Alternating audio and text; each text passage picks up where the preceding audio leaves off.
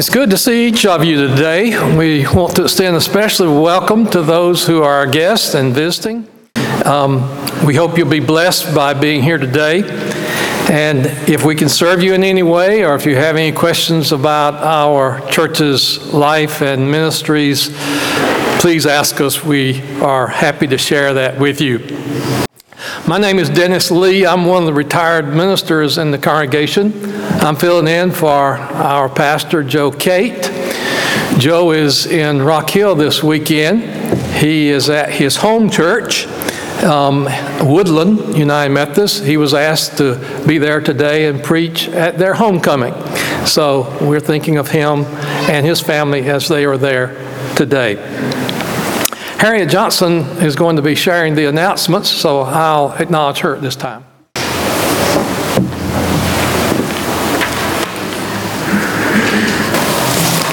Good morning. How are you all? Uh, welcome.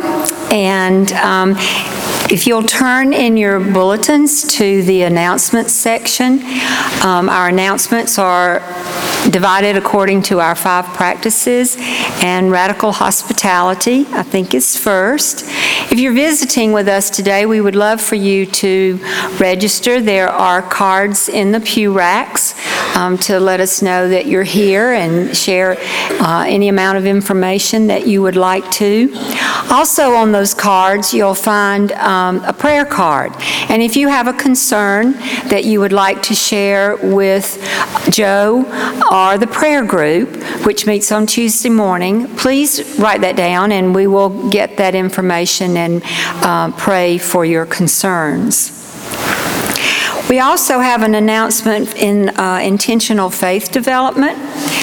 We have a children's Christian book fair going on right now, and um, you can shop um, this Sunday and next Sunday and place an order. That's uh, the books are displayed in the Family Life Center, so we hope that you will look at those and place an order. And please remember, too, that our Sunday night program Programming starts tonight at five p.m., and you'll see all the descriptions of what's going on in the bulletin.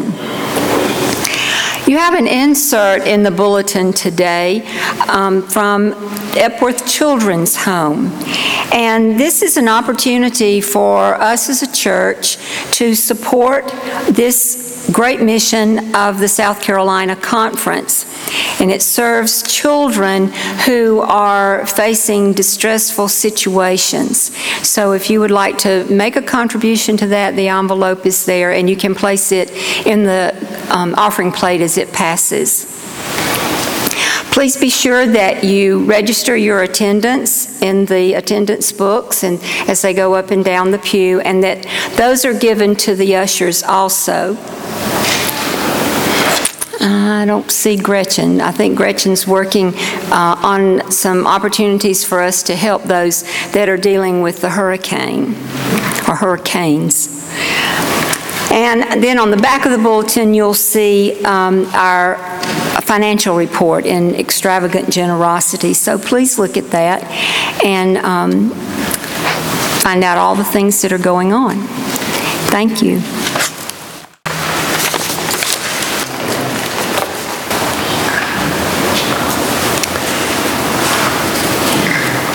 I always forget something when I'm filling in, so um, don't think I'm leaving when I walk after I announce the um, hymn this morning. I'm going to go down there and get a hymn book. I don't have one. Let's stand and sing hymn six ninety-five.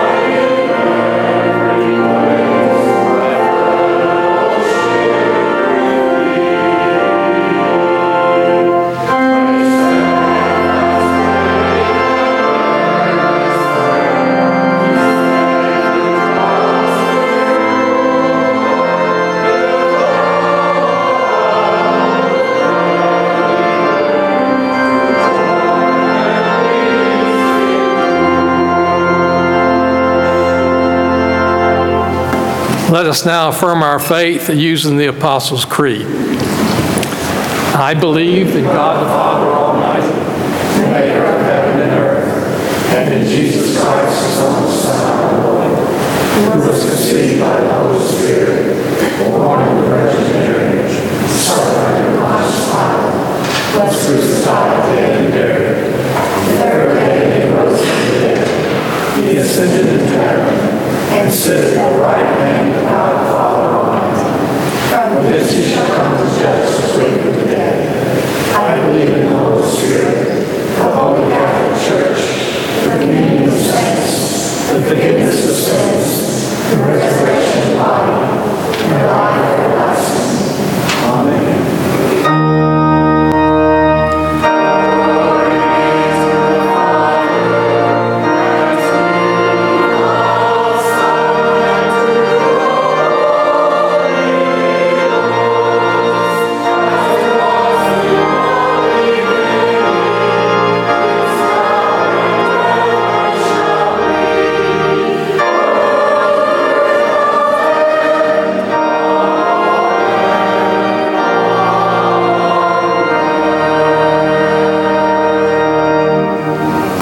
Please be seated.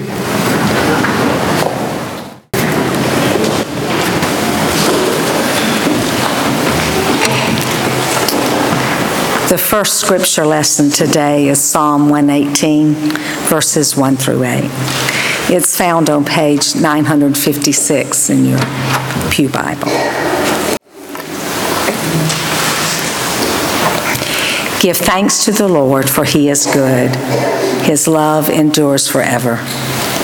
Let Israel say, His love endures forever. Let the house of Aaron say, His love endures forever. Let those who fear the Lord say, His love endures forever. In my anguish, I cried to the Lord, and He answered by setting me free. The Lord is with me. I will not be afraid. What can man do to me? The Lord is with me. He is my helper. I will look in triumph on my enemies. It is better to take refuge in the Lord than to trust in man. The word of God for the people of God. Thanks be to God.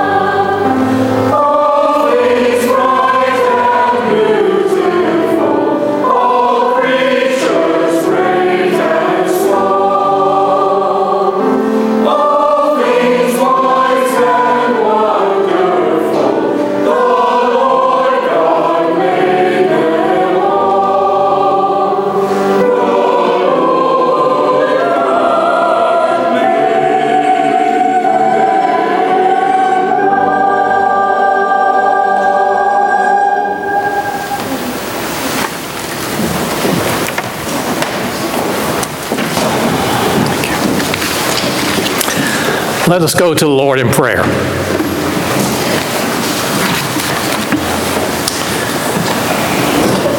Almighty God, we've gathered here to praise you.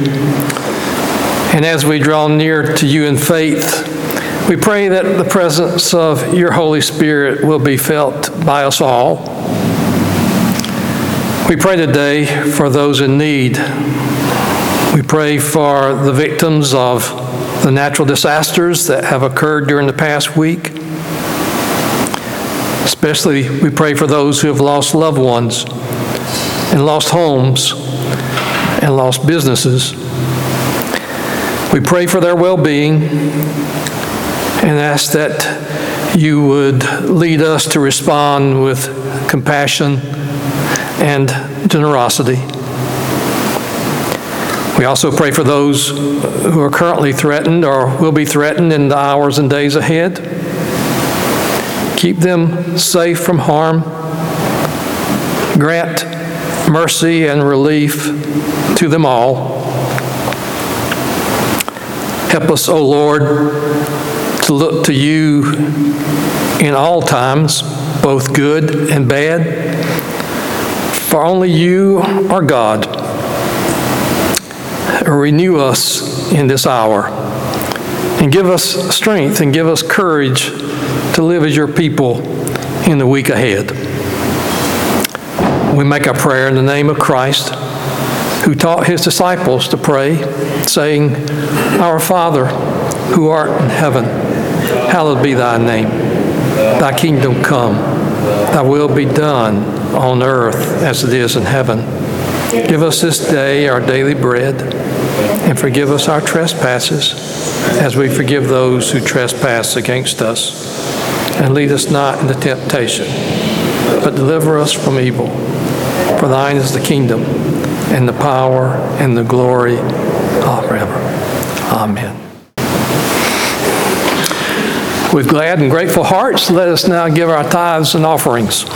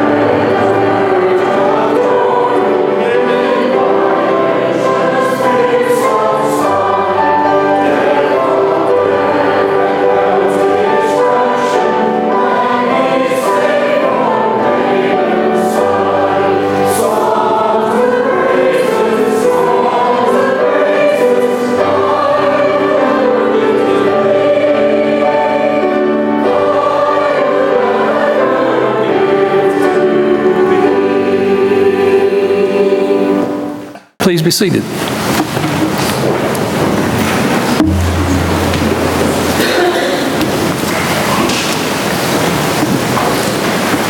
The sermon text is from the Old Testament book of Second Kings, chapter seven, verses three through sixteen a.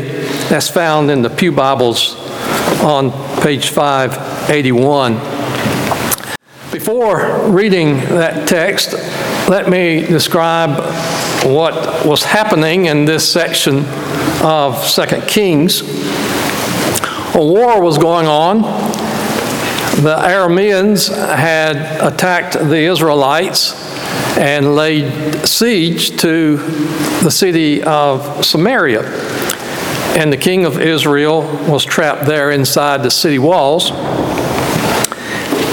As a result of the siege, the people in the city were suffering from a severe famine. God's prophet, Elisha, was also there inside the city, trapped with everyone else, and he said that God would deliver the Israelites, that God would save them. But no one believed him. That's where the story picks up at verse three. Now there were four men with leprosy at the entrance of the city gate. They said to each other, "Why stay here until we die? If we say we'll go into the city, the famine is there, and we will die. And if we stay here, we will die. So let's go over to the camp of the Arameans and surrender. If they spare us, we live. If they kill us, then we die." At dusk, they got up and went to the camp of the Arameans. When they reached the edge of the camp, not a man was there.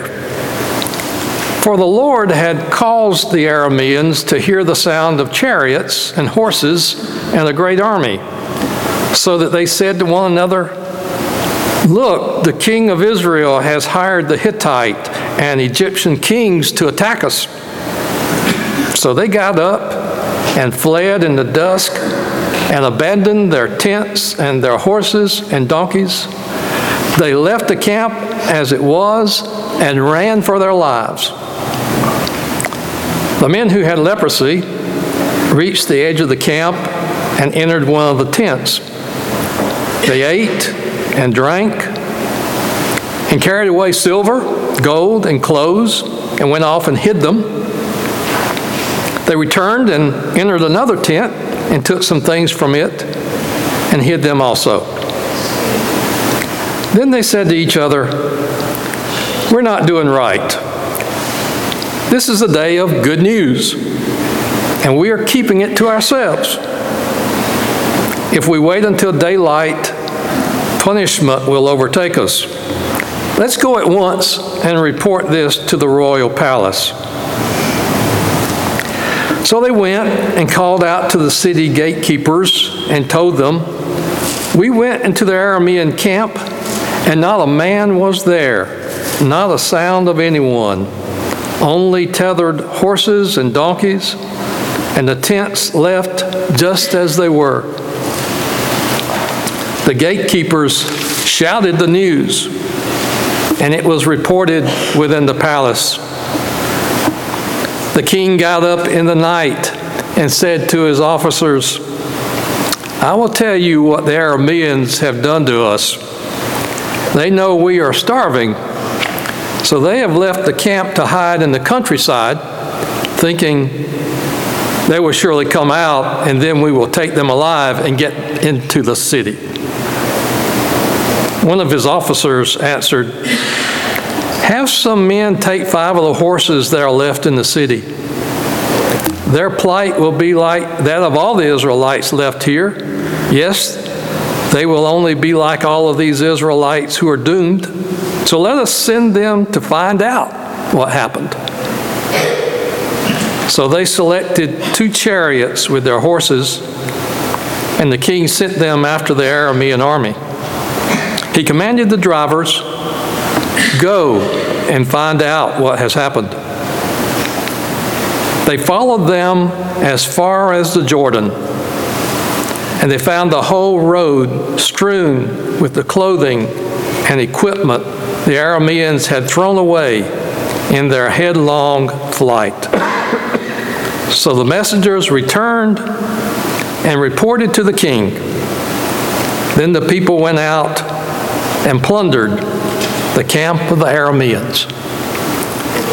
This is the word of God for the people of God. Thanks be to God. In the first half of the twentieth century, there was a well-known and well-respected radio news commentator. His name was H. V. Kaltenborn. And it is said that each time Kaltenborn came on the air, he greeted the nation with the following announcement. Good evening, everyone. There's good news tonight. And from there, Kaltenborn would go on to assure the American people that indeed there was some good news, something good going on in the world, something good to hold on to. Well, if a reporter had been in the city of Samaria when the Israelites were surrounded by the Arameans, would he or she have good news to report? No. The folks were starving. Those four lepers outside the gate of the city were also starving. So they started thinking about their options. So one, they figured the gates could be open and they could enter the city, but they knew they would die like everyone else of hunger. Two, they knew if they stayed where they were and did nothing, they would die. So, three, they decided to go to the camp of the Arameans and to surrender. Perhaps the Arameans would let them live. If not, being killed would be no worse than starving to death. We read in the scripture that before the lepers reached the camp, God caused the Arameans or Arameans to hear what they thought were chariots and the noise and clatter of that and armies coming. They thought the Israelites had solicited the help of their allies. It reminds me a little bit of the old cowboy movies from the nineteen fifties when the good guys were outnumbered by the bad guys and the good guys were in danger of being overrun. The bad guys would often hear the loud sound of a bugle and the hooves of many horses, and they would flee because they knew the cavalry was coming to the rescue. Uh, you have to know, I, I um, grew up on Westerns. Uh, a lot about those Westerns. Um, well, when the Arameans heard all that noise, they thought there were armies coming. And they fled. They left everything behind. So the lepers entered the camp and saw what happened. First thing they did, they ate. And they drank until they were satisfied. Then they started taking silver and gold and other things and hid it. But at some point, they said to themselves, hey, we've got great news, and we're keeping it to ourselves. It's not right. We need to go tell the people and tell the king. And they did. And the people in Samaria found out that they were saved. Instead of death, there was life. It was wonderful news. The words of the prophet Elisha were true. God did deliver the people. there, there's always good news. But sometimes it's not obvious, is it? I often find it easy to get depressed by reading the news or listening to it or watching it on T V. That's because much of the news that's reported is negative.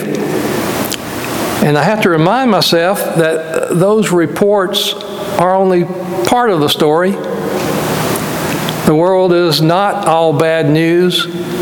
There is much good news. And although there are plenty of examples of sin in the world, goodness is always happening. For every disaster that's caused by nature or us humans, there's a greater number of examples of good news in the world. Sometimes we have to look for it, but it's there. And sometimes we have to work for it and help it happen, but that's possible. The words of that radio commentator, H. V. Kaltenborn, the words that he started his broadcast with, is the same message that we Christians believe we need to spread. We believe there is good news today. What is it about being a Christian that's good? What's good to you? How would you describe it? To me, it's good news that God loves every one of us unconditionally. That's really unbelievable. It's good news that God forgives us and wants to remove our guilt and shame. It's good news that God wants us to have abundant life, not just now, but in the life to come. It's good news that we can know what God is like, because by reading the Gospels, we know what Jesus was like. And we believe Jesus was God in the flesh. You may recall that the word gospel means good news. So we refer to the first four books of the New Testament as the Gospels. The Gospels of Matthew, Mark, Luke, and John. So what we have in those is the good news according to Matthew and Mark and Luke and John. There were many people in the New Testament, as we read through those pages, who found life in Christ to be good news. For example, think about Matthew, that um, tax collector who was hated by his fellow Jews. Matthew experienced new life because Jesus accepted him as he was, and Matthew, in return, responded to Jesus by becoming a disciple. There was Zacchaeus, who climbed up in a tree to see Jesus better and who ended up hosting Jesus in his home and receiving Jesus' forgiveness and encouragement. I think of the good news for Mary and Martha, who entertained Jesus in their home, who were Jesus' good friends. They were looking to him as their teacher, and he became their Lord and their Savior. There was good news for the multitudes that listened to the Sermon on the Mount. They learned that they were to be the light of the world and the salt of the earth. So we could go on and on. Many people experiencing good news in knowing Christ. What does one do when one has good news? What we learned from the story about the lepers is that good news is to be shared. The lepers were in the enemy camp taking all the bounty when they came to their senses. They realized that what had happened was good news and that they should go and tell the king and the people, which they did. Being a follower of Christ is good news. It's a wonderful experience. It gives life to us. The blessings of being a Christian then should not be kept to ourselves. The story of what God has done in your life and in mine is worth sharing with others. If the Bible were being written today, I wonder what examples of good news might be included in that current day version. Perhaps we would read about a young woman who was killed in a car accident.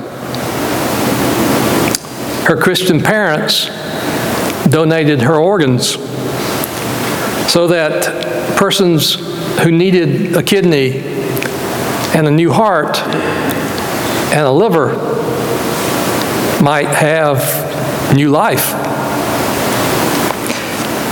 Or what about this?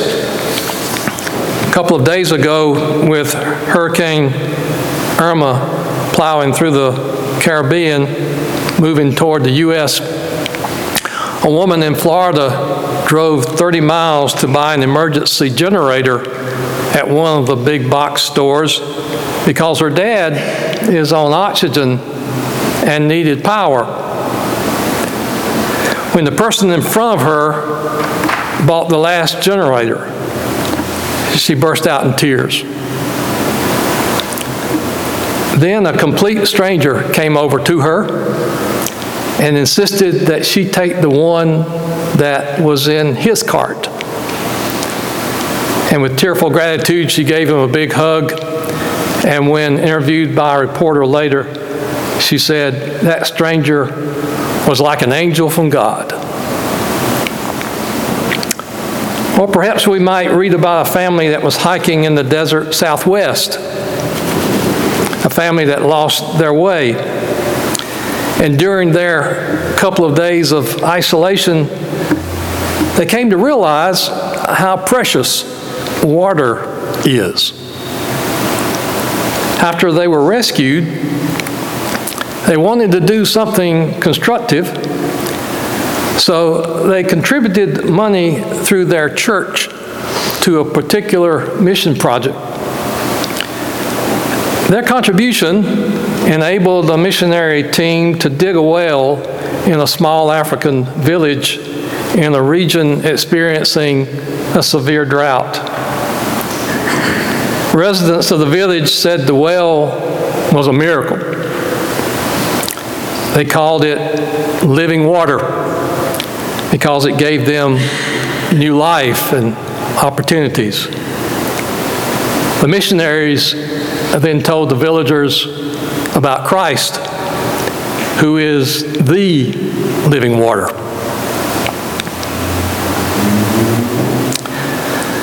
Like the four lepers in our scripture, we too have been recipients of good news. And our calling is to share that news every way we can. There's a hymn entitled, "We've a Story to Tell." The words go like this. We've a story to tell to the nations that shall turn their hearts to the right. A story of truth and mercy. A story of peace and light. We've a song to be sung to the nations that shall lift their hearts to the Lord, a song that shall conquer evil and shatter the spear and sword. We've a message to give to the nations that the Lord who reigneth above hath sent us his Son to save us and show us that God is love.